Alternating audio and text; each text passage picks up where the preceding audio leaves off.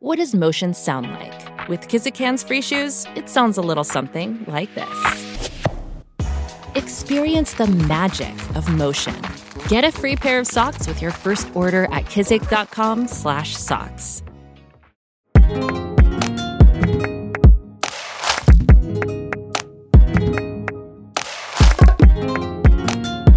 Ciao, io sono Riccardo e questo è un nuovo episodio di Actually, il podcast che parla del cambiamento che sembra arrivare piano piano e poi travolgerci tutto d'un tratto.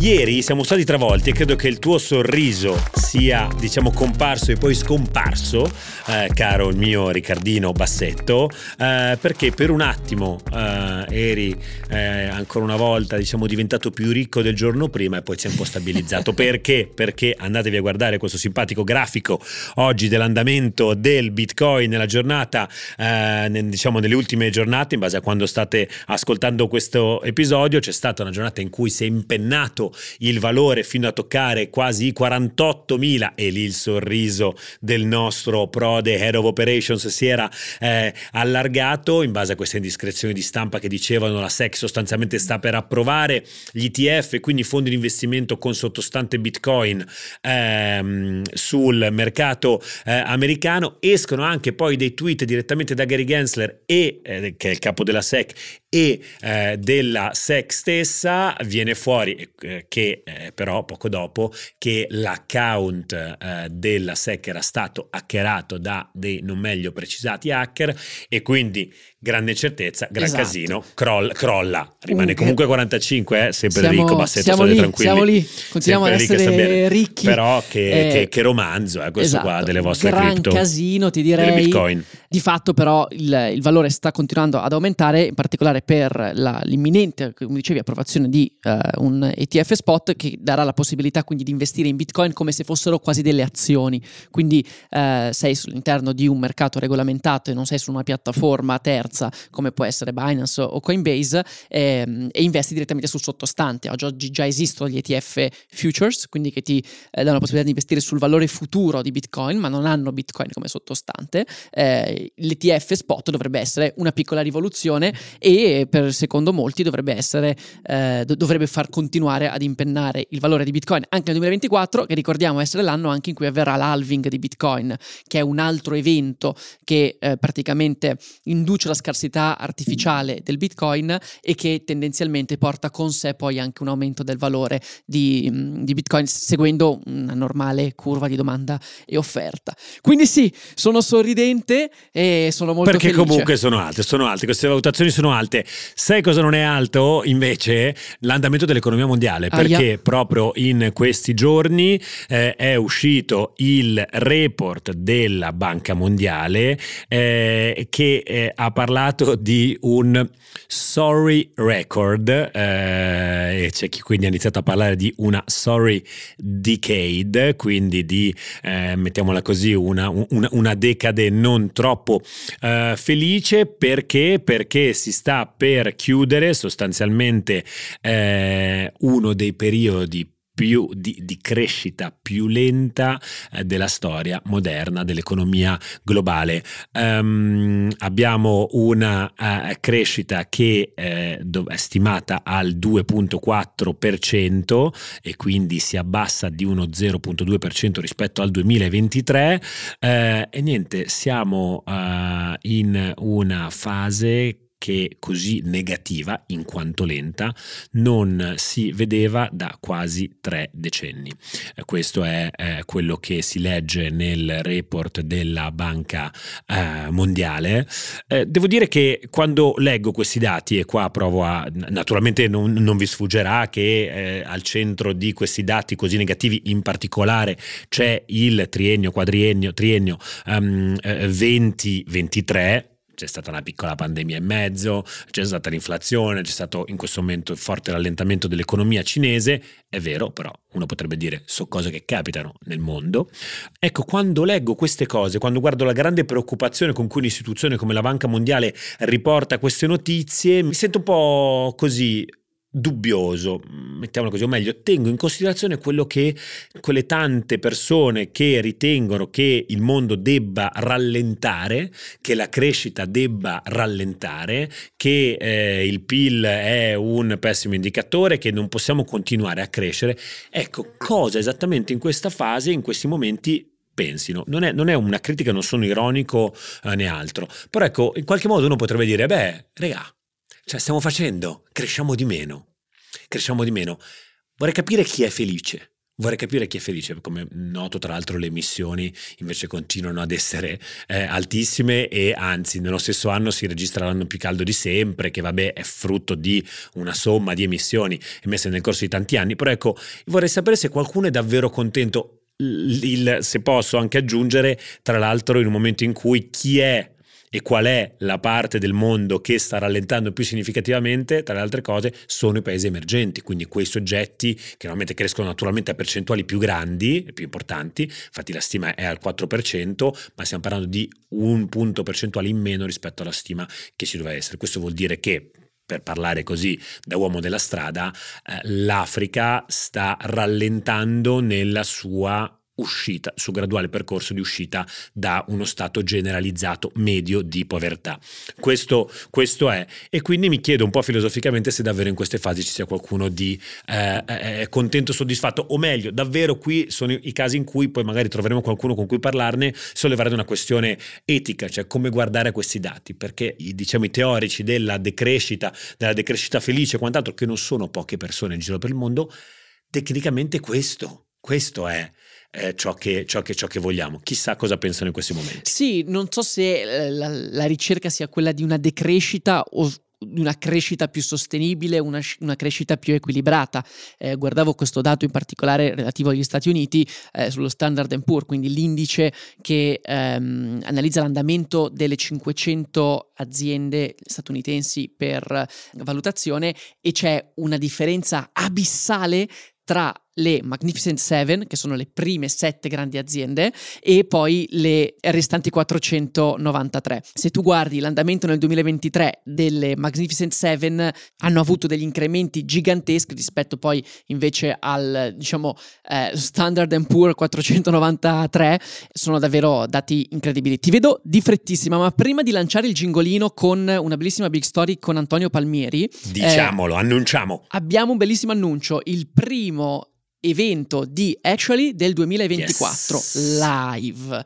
Eh, registriamo una bellissima puntata in compagnia anche del grandissimo Raffaele Coriglione. Raffi ricorderete essere stato ospite più volte qui su Actually. Ci vediamo quindi martedì 16 gennaio. Puntata da... crossover perché nei fatti è la prima puntata dell'anno di Actually ma con un grande mix su Mele Marce perché sta arrivando, ve l'avevamo annunciato, eh, sta uscendo, siamo pronti con la nuova serie, è una cannonata, storie matte e insomma faremo un episodio, un momento live in cui un po' ve le raccontiamo, un po' ve le spoileriamo, un po' vi raccontiamo bene la filosofia dietro questo podcast eh, vi aspettiamo a Yellow Square. Vi aspettiamo da Yellow Square. Milano, in via Lattuada, ci vediamo 16 gennaio alle 19, trovate tutte le informazioni all'interno del link che trovate qui in descrizione dell'episodio, lanciamo il gingolino.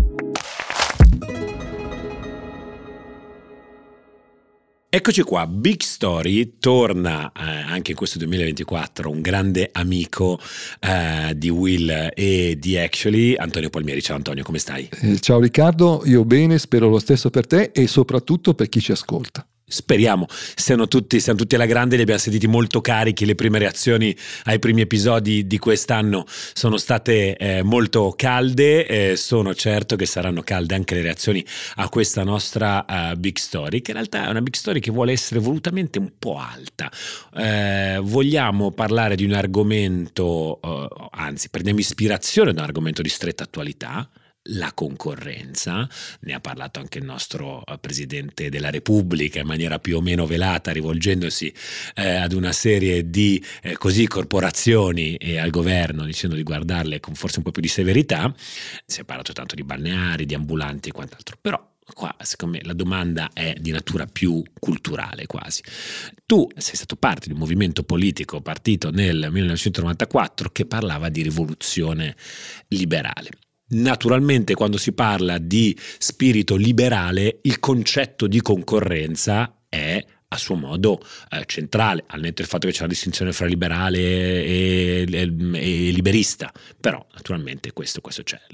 La, la, libera iniziativa d'impresa è sicuramente una componente importante del concetto che sta alla base di un buon liberale. Ora, eh, voi anche a un certo punto avete detto quello che noi ripetiamo spesso, proviamo a fare challenge the status quo per utilizzare un inglesismo ma anche un latinismo, quindi c'è uno status quo noi proviamo a cambiare le regole. In Italia ce ne sono tanti di status quo, alcuni le chiamano corporazioni, eh, molto allergiche al cambiamento. Il cambiamento, secondo la dottrina economica europea secondo i nostri trattati passa anche attraverso la concorrenza.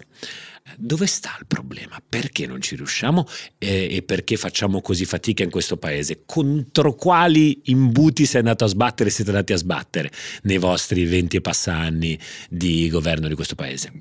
Diciamo innanzitutto che i governi Berlusconi sono durati la metà di questi 20 anni Giusto, giusto. Per la Mettiamo i puntini sulle i. Perché il, il dato è, interessante, cioè ha un suo perché. Il primo nove mesi, il secondo governo in realtà due la legislatura, il terzo tre anni. Quindi facendo i conti sono nove anni. Il primo punto credo che sia questo, naturalmente sempre senza la pretesa di insegnare niente a nessuno, ma di condividere con te, con chi ci ascolta, un ragionamento. Il primo punto è la debolezza istituzionale del Presidente del Consiglio. Perché? Perché il Presidente del Consiglio, come ebbi modo di dire oramai quasi 15 anni fa, all'allora Presidente del Consiglio, ha meno poteri del sindaco del più piccolo comune d'Italia. Quali nello specifico? Sono tre. Il primo potere è quello della possibilità di fare l'ordinanza, cioè il decreto legge. Il sindaco fa l'ordinanza e non deve chiedere permesso a nessuno. Il decreto legge ha bisogno, da Costituzione, e non sto mettendo in discussione i poteri del Presidente della Repubblica, dell'avvallo del Presidente della Repubblica. Quindi un primo strumento di azione rapido e incisivo, perché come sappiamo tutti, 60 giorni per tramutarlo in legge definitiva. Il secondo punto è eh, la composizione della giunta, cioè del Consiglio dei Ministri del governo. Il Presidente del Consiglio propone i ministri, ma ha bisogno dell'ok del Presidente della Repubblica, idem per eventuali sostituzioni in corsa il sindaco sceglie la sua giunta e cambia come e quando vuole. Naturalmente se poi la maggioranza del consiglio comunale lo mette in minoranza e si arriva al terzo punto, cosa fa il sindaco? Si rivolge ai cittadini, quindi ha il potere di sciogliere, che il Presidente del Consiglio non ha. E non voglio entrare nel tema della riforma costituzionale. Non ci entreremo in, questo, in questo momento. Questa cornice è il primo ostacolo accanto all'altro tema, sempre di natura politica, così esauriamo diciamo, la fase dell'ostacolo di natura politica, appunto, cioè il fatto che per come si è evoluto bipolarismo italiano, poi che è stato per una fase tripolare, adesso sembra tornato non si sa in che termini, però eh, il fatto che tu governi con una coalizione, quindi mettendo insieme forze politiche che hanno DNA differenti e quindi visioni della società del mercato e di conseguenza della concorrenza diverse. Questo impone un lavoro di sintesi, eh, di cesello e anche questo è l'ultimo aspetto eh, che riguarda le difficoltà dentro la politica. Mi era sembrato che la stessi prendendo un po' larga, invece no, è molto interessante quello che dici. Tu dici allora, il primo attributo di qualsivoglia rivoluzione e di qualsivoglia tentativo di fare, come diciamo noi, perdonatemi per l'inglesismo, però è purtroppo il nostro marchio di fabbrica questo termine, challenge status quo, quindi per provare ad andare effettivamente a, a, a smontare dei meccanismi precostituiti serve un po' di radicalità. Per essere radicali bisogna averne le, le capacità, i poteri per farlo sostanzialmente. E il fatto che eh, la capacità, chi, ti interrompo, non basta. La capacità non basta, assolutamente. Sì, no, te lo dire perché di nuovo volevo, volevo evitare un altro eh, inglesismo, quindi stavo cercando una parola giusta. Però ecco, eh, bisogna essere abilitati, abilitati eh, a, a farlo. E quindi cosa si dice? Il governo, eh, che è poi l'organo sostanzialmente che, che, che avrebbe eh, eh, in carica questo tipo di responsabilità, ha queste responsabilità ma non ha davvero i poteri per portare avanti, per portare avanti scelte così radicali. Alla fine ogni evoluzione poi si trova sempre ad essere in qualche modo smussata le rivoluzioni con gli angoli smussati non sono vere e proprie rivoluzioni. E a quel punto cosa succede? Che lo status quo tutti gli elementi per rimanere lì bello forte e di volta in volta poi dice sì sì sì fallo il disegno di legge sulla concorrenza poi ne riparliamo fra tre anni dopo che io te l'avrò eh, annullato, andando a parlare con le varie forze politiche, andando a farti un ricorso da una parte piuttosto che dall'altra. E quindi così già questo è un primo modo per smantellare a livello politico ogni tentativo di aprirsi in qualche modo ad una certa forma di concorrenza. Passiamo però invece in qualche modo, questi sono i limiti eh, eh, endogeni eh, a, a, a, operazioni sono però le premesse tipo. necessarie, sono fondamentali nel senso delle fondamenta. Per poter fare queste cose. Però invece poi là fuori, cosa c'è? Ogni volta che si prova a cambiare, diciamo, diciamo che in qualche momento magari eh, avete avuto, per esempio, proviamo ad essere concreti, avete avuto delle forti maggioranze, avete avuto una leadership politica particolarmente eh, forte, appoggiata all'estero, magari anche in alcuni momenti con buoni rapporti, pochi mi direi tu, buoni rapporti con il, con il Quirinale e quindi magari quella forza lì c'era. E, e, e poi però che cosa manca? Che cosa manca per dire adesso cambio le cose? Adesso cari miei vi dico questo settore qua lo apriamo, lo apriamo, alla concorrenza perché sarà un beneficio comune di tutta la società e non solo dei pochi. Come riuscite, come, che cosa limita in quel momento per, per far venire meno il privilegio dei pochi a beneficio dei tanti?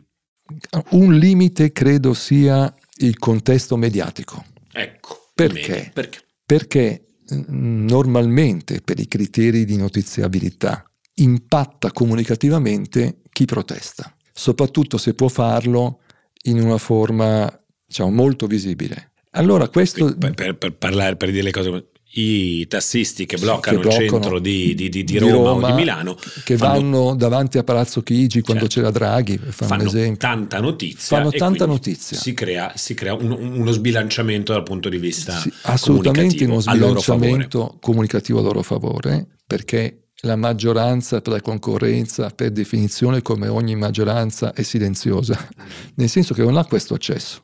Allora, questo ha delle conseguenze. Anche perché è una maggioranza inconsapevole.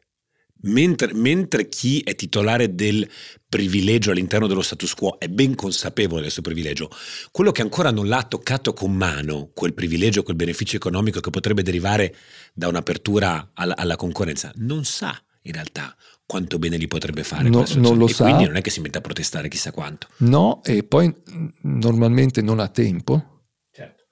non ha una capacità organizzativa, anche se devo dire il web sotto questo punto di vista ha abbattuto molte barriere all'ingresso, chiamiamole così, però eh, l'effetto della ridondanza mediatica cosa produce? Nuovamente un effetto sulla politica, perché siccome eh, l'agenda dei media determina l'agenda della politica, va bene, non dovrebbe essere così, siamo tutti d'accordo, però è così. E questo peraltro rientra in un ambito di concorrenza, cioè la concorrenza che c'è in una democrazia tra governo e opposizioni e all'interno della stessa forza di governo tra le forze che compongono la coalizione di governo.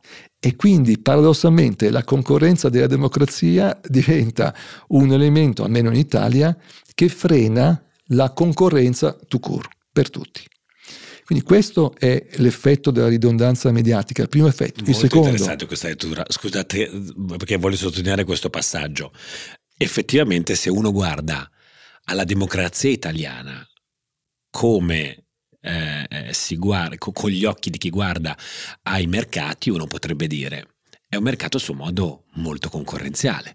L'instabilità della leadership e quindi non esiste quello che gli americani chiamano l'incumbent è storicamente debole. Mentre no, non, c'è, una posizione di potere così perché pensate all'alternanza costante che c'è. Poi uno potrebbe dire sono sempre gli stessi comunque all'interno di quel mercato che si girano un po'. Può essere vero, però all'interno di quel mercato che magari ha delle barriere all'ingresso a suo modo, c'è chi le ha scardinate nel 94, c'è chi le ha scardinate eh, facendo un blog, le sta provando a scardinare il nostro amico Alessandro Tommasi oggi. Esatto. Esattamente. Ehm, però di per sé tolte le raccolte di firme quant'altro una volta che sei dentro il mercato è bello concorrenziale questa iperconcorrenzialità del mercato mm, a suo modo protetto mettiamola così della democrazia in Italia è a suo modo invece un, un agente contrario alla concorrenzialità sì. dei mercati là fuori ed è, è che è esposto alla turbolenza mediatica innescata dalle proteste eclatanti. Quindi questo è, diciamo, non voglio dire la tempesta perfetta, però che è una locuzione anche un po' abusata. Però è gli anche elementi... Un film, possiamo dire, è stato un, film, un film abbastanza scadente. Ma io non ho anche George visto. Clooney, la tempesta no, perfetta. No, no, no, non ho visto, quindi non posso giudicare, però eh, il tema, secondo me, è questo, cioè la, la mia tensione e attenzione è sempre quella di capire eh, le fondamenta, appunto, cioè quello che non si vede, perché se no guardiamo la punta dell'iceberg, che per carità è stata decisiva per il paro Titanic, ma sotto ci sono tanti aspetti che normalmente non vengono spiegati, non vengono compresi, non vengono quindi raccontati e, e allora le persone sono a loro volta imprigionate in uno schema di azione e reazione e mai in uno schema di lungimiranza e di visione. Aggiungo, tornando alla mia prima risposta, dove invece in Italia ci sono stati elementi di discontinuità e di rivoluzione liberale? In alcune giunte regionali, in alcune città. Perché? per il motivo di cui sopra. Mi manca, mi manca questo esempio, non sto capendo a cosa ti riferisci. Ah, non ho timore a dire che la Lombardia, governata soprattutto i governi del primo Formigoni, mm. nell'ambito dei poteri della regione, penso solo al tema controverso, per carità, della sanità.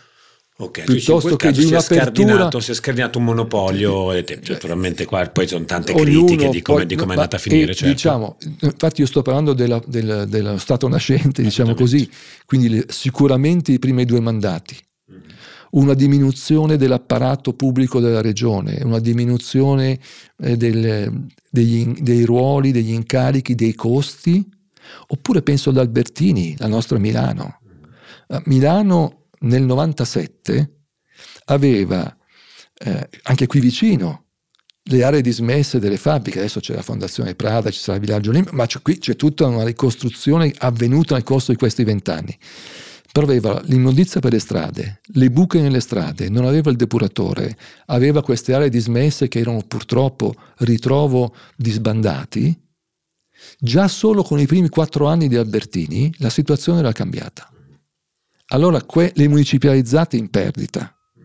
Perché ha potuto farlo? Perché aveva un mandato forte, lui era forte, aveva il potere di scioglimento, si sceglieva gli assessori, quello che aveva coniato il termine di assessori intelligenti, certamente aveva un tessuto come quello della città di Milano, dove a un certo punto una chiamata alle armi di dire ragazzi vogliamo farlo, ecco. eh, eh c'è stata la società milanese che ha reagito positivamente a questo appello e quindi è diventato un luogo di investimento, come sappiamo, non solo da parte dei milanesi, delle, ma anche eh, a livello internazionale, soprattutto questo negli ultimi dieci certo. anni. Qui secondo me, adesso giusto, giusto perché devo, devo, devo, devo, fare il mio lavoro e, e, e, provare a contestualizzare anche in maniera un po' meno partitica che capisco, però eh, naturalmente... Beh, viene spontaneo la, la, un esempio, esempio de, de, di centrodestra per deformazione. Di, diciamo di bei tempi del tuo passato, secondo me qui proverei ad emancipare il discorso da diciamo, il colore politico della giunta che ha portato avanti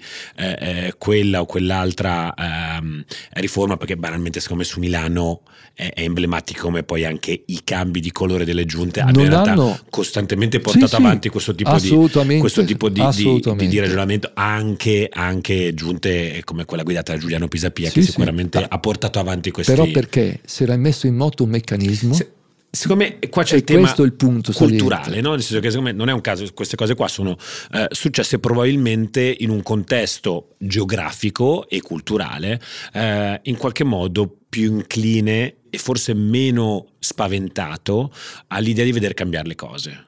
E, e quindi di dire beh sì, potrebbe entrare anche uno straniere potrebbe entrare anche uno straniero qui a, a, lavorare, a fare gli investimenti. Mi potrebbe venire a fare concorrenza, potrebbe venire a fare concorrenza sui servizi, mi potrebbe venire a fare concorrenza sulla produzione, e, però io credo che alla fine staremo tutti meglio anche se arriva l'impresa tedesca, anche se arriva, anche se l'appalto eh, per lo scavo della metropolitana o eh, dell'infrastruttura XYZ la prende anche un altro, credo sì, che alla sì. fine potremo, potremo ah, stare ti bene. cito su questo un esempio allora dall'altra parte le direzioni dei musei, ministro Franceschini. Certo. Allora, quello è un esempio dall'altra parte, così, perché io anche qui cerco sempre, che mi viene più semplice fare gli per, esempi per, per... che conoscono una storia, ho vissuto una storia. Però questo è un esempio in un settore ben specifico di apertura alla concorrenza, direttori stranieri, anche qui polemiche, non polemiche, però intanto è un esempio. Il mercato del talento, quello no? delle professioni, sì. si dice eh, apriamo p- perché tenere eh, limitato alla classe dei diciamo, accademici, eh, direttori specializzati in, in materie culturali italiani quel, quel, quel, quel mercato professionale lì, diciamo, apriamo e diciamo verrà il più bravo. E quindi eccoci qua eh, con eh la Pinacoteca di Brera, gli Uffizi eh, e quant'altro, tutte, tutte, popolate di soggetti stranieri che sulla base del merito è arrivato quello più bravo. Qual è l'interesse pubblico finale? Che la Pinacoteca di Brera sia gestita nel miglior modo possibile e se è più bravo l'inglese rispetto al milanese si prenderà l'inglese perché l'interesse pubblico non è nell'averlo milanese ma nell'avere la Pinacoteca di Brera gestita nel migliore dei modi possibili. Non avrei saputo dirlo meglio. Proviamo, proviamo però ancora ad andare più a fondo e provo a, dirti, a chiederti invece se vedi guardando avanti, più che più a fondo, guardando avanti, se tu vedi una parabola di cambiamento rispetto a questo tentativo di contrastare uno status quo così dilagante in Italia. Quindi eh, il corporativismo che noi dobbiamo alle nostre eh, ehm, origini storiche, perché per um, qualcosa di più che un ventennio eh, eh l'Italia è stata retta da corporazioni, perché l'economia era stata divisa in quella maniera lì, poi sono state sì, eh, diciamo, c'è un bellissimo eh, libro di Federico Fubini, eh, economista, commentatore, commentatore sulle pagine del Corriere della Repubblica, se non ricordo più su Corriere, dove si trovi oggi, eh, che racconta proprio questo, cioè fa proprio questa cronistoria e continua ad analizzare lo sviluppo delle corporazioni eh, ai tempi del fascismo fino ad arrivare ai tempi nostri, cioè come sono trasformate, cosa è rimasto. L'analisi chiude dicendo è rimasto molto, è rimasto molto, sia a livello eh, del mondo delle sì. professioni quanto a livello Anche perché eh, de, nella cosiddetta impropriamente Prima Repubblica, perché come è noto siamo tuttora nella Prima Repubblica perché l'assetto costituzionale cosa, no, non è mai cambiato, allora eh, eh, andava in continuità e aveva un una fortissima presenza dello Stato nell'economia. Certo e quindi già questo per definizione contraddice la possibilità della concorrenza. Così come c'era al tempo il reddito di cittadinanza ante litteram perché chi lavorava nello Stato poteva andare in pensione per lunghi decenni dopo 15 anni, 6 mesi, un giorno di lavoro. Però guardando avanti, da, lasciaci con un messaggio, dico io, eh, eh, di speranza. Qua di nuovo io vorrei che lo, capissi. Di speranza è una parola sola eh, o due parole? No, due parole, due parole. Eh, perché vorrei davvero che si capisse che questo non è, eh, un, diciamo così, un approccio dogmatico a questa, a questa, vicenda, ma davvero un messaggio, secondo me, di speranza per soprattutto anche, no, parliamo tendenzialmente anche a tanti under, che sono di per sé sono quelli schiacciati dallo, dallo status quo così forte e potente eh, in Italia, perché maggiore eh, eh, concorrenza nel mondo del talento, delle professioni, dell'industria, significa proprio anche per le persone più giovani e più brillanti, in un mondo che cambia molto velocemente, maggiori, maggiori possibilità.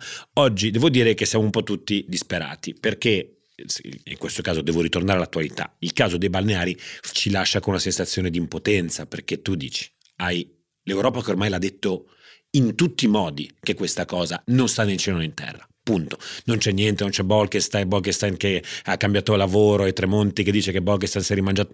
No, l'Europa c'è la Corte di Giustizia eh, europea che si è espressa su un caso, un caso, spagnolo che però è efficace anche qua in Italia.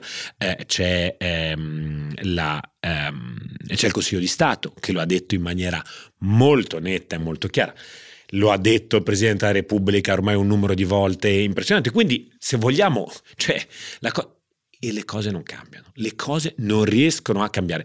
Prova a darci un, così, un messaggio di speranza per dire, ma guarda che invece forse, secondo me, a un certo punto andremo a sbattere contro qualcosa che ci farà cambiare rotta. E devo tornare sempre all'origine. Bisogna avere a livello di governo nazionale un sistema che consenta di poter rischiare. La possibilità di dar vita a cambiamento sta solo in, in, in, non in quello solo spazio. In quello, però questa è la premessa, perché altrimenti eh, tu... Senza riforma istituzionale non andiamo da nessuna sai parte. Sai che vai, che vai, a sbattere, cioè rischi sempre di andare a sbattere perché non hai... è come l'allenatore della squadra di calcio. Leggevo sulla Gazzetta qualche giorno fa, hanno fatto questo forum con Fabio Pecchia che allena in Parma, capolista, in Serie, serie B. B. immagino, ok. E lui ha detto, una, ho alle spalle una proprietà che ha impostato un lavoro sul medio-lungo periodo. Quindi ho potuto l'anno scorso impostare con risultati altalenanti, contavano già i tornare in Serie A, non ce l'hanno fatta. Quest'anno sono capolista con discreto margine attuale sulla seconda e quindi auguri, ma eh, lui ha potuto proprio dire questo, cioè io stavo, sono dentro un contesto che mi consente di lavorare, lavorare con i giovani, lavorare con i giocatori esperti, lavorare sapendo che non sono legato a un risultato immediato. Posso permettermi di scontentare qualcuno nel breve periodo, cosa che i governi forse non possono non fare. Non possono fare perché, perché, sono troppo traballanti. Ma pensiamo e chiudiamo perché 9 giugno, elezioni europee. Certo. 4.000 comuni al voto, 5 regioni che vanno al voto nell'arco di questo anno, ogni volta un test per la maggioranza pro tempore, e di conseguenza come fai? E torniamo alla concorrenza che c'è certo. dentro eh, la politica e a come viene soprattutto raccontata e all'impatto che esso ha sulle leadership politiche. Sono molto d'accordo con te, sono un, un, un convinto uh, sostenitore dell'idea del che Parma. ogni grande... No, del pa- Parma sì, perché ai tempi io ormai son, mi, non, non, riesco più a seguire nulla di calcio, eh, però era gemellato con la mia piccola Sampdoria, ah. che oggi credo che invece viaggi non, non so dove, eh, Serie B, eh. ma, ma malmessa, e, ed eravamo gemellati un tempo però quello che dico è che sono molto d'accordo, o cambiamo o facciamo o, o, o, abbracciamo una logica di cambiamento istituzionale o probabilmente questo paese farà molta fatica ad abbracciare altri tipi di cambiamento, però ecco io non credo che sia sufficiente, lo dico perché da, da grande, eh, um, da, da appassionato così analista amatoriale del fenomeno macroniano dalla prima ora ad oggi, sicuramente ha portato a casa tanti risultati, ma se vediamo una persona che gode di un sistema istituzionale presidenzialista e quindi con eh, un, un, forte così empowerment istituzionale dalla sua, comunque guarda tutte le difficoltà eh, che ha avuto nel corso del tempo, ha portato a casa tanti risultati naturalmente, però vediamo e quelle eh. poi in, in Francia eh, bruciano le piazze, in Italia comunque la gente magari non, non, non si metterebbe a bruciare le piazze come le bruciano lì, però sicuramente ci vuole anche un po' così, possiamo dire un, un po' di eh, rivoluzione anche culturale, cioè d- d- dal basso in cui dire ragazzi forse dobbiamo avere un po' meno paura di questa idea del cambiamento. Il, diciamo, il, non, il, sentiero non battuto non è necessariamente un sentiero più brutto, perché ora questo sentiero battuto italiano è un sentieraccio per noi da un sacco di tempo, quindi forse sarebbe il caso di cambiare un po' le cose. Eh, ma diciamo che messaggio. il cambiamento comunque è già in atto in tanti ambiti della società, favorito sicuramente dalle tecnologie, ma soprattutto pensavo in realtà alle leadership aziendali a un cambiamento di mentalità delle leadership aziendali, che è un tema sul quale lavoreremo quest'anno con la nostra Fondazione Pensiero Solido, e questo è il luogo nel quale il cambiamento, quindi magari non la rivoluzione, ma sicuramente una evoluzione liberale è possibile, praticata, diciamo così, punto per punto. Grazie mille Antonio Palmieri per essere sempre il uh, uh, diciamo, miglior aiutante nello sviluppare riflessioni solide per, per, rubare, per rubare, il titolo della tua, della tua, fondazione. Per noi è fondamentale avere momenti di questo tipo cui proviamo un po' ad astrarci dal, dal qui e ora e a fare un po' di zoom out. Grazie davvero e direi ci sentiamo al prossimo incontro qua su Action. Con piacere, grazie a te Riccardo e un saluto solido a chi ci ha ascoltato. Grazie a tutti e a tutte.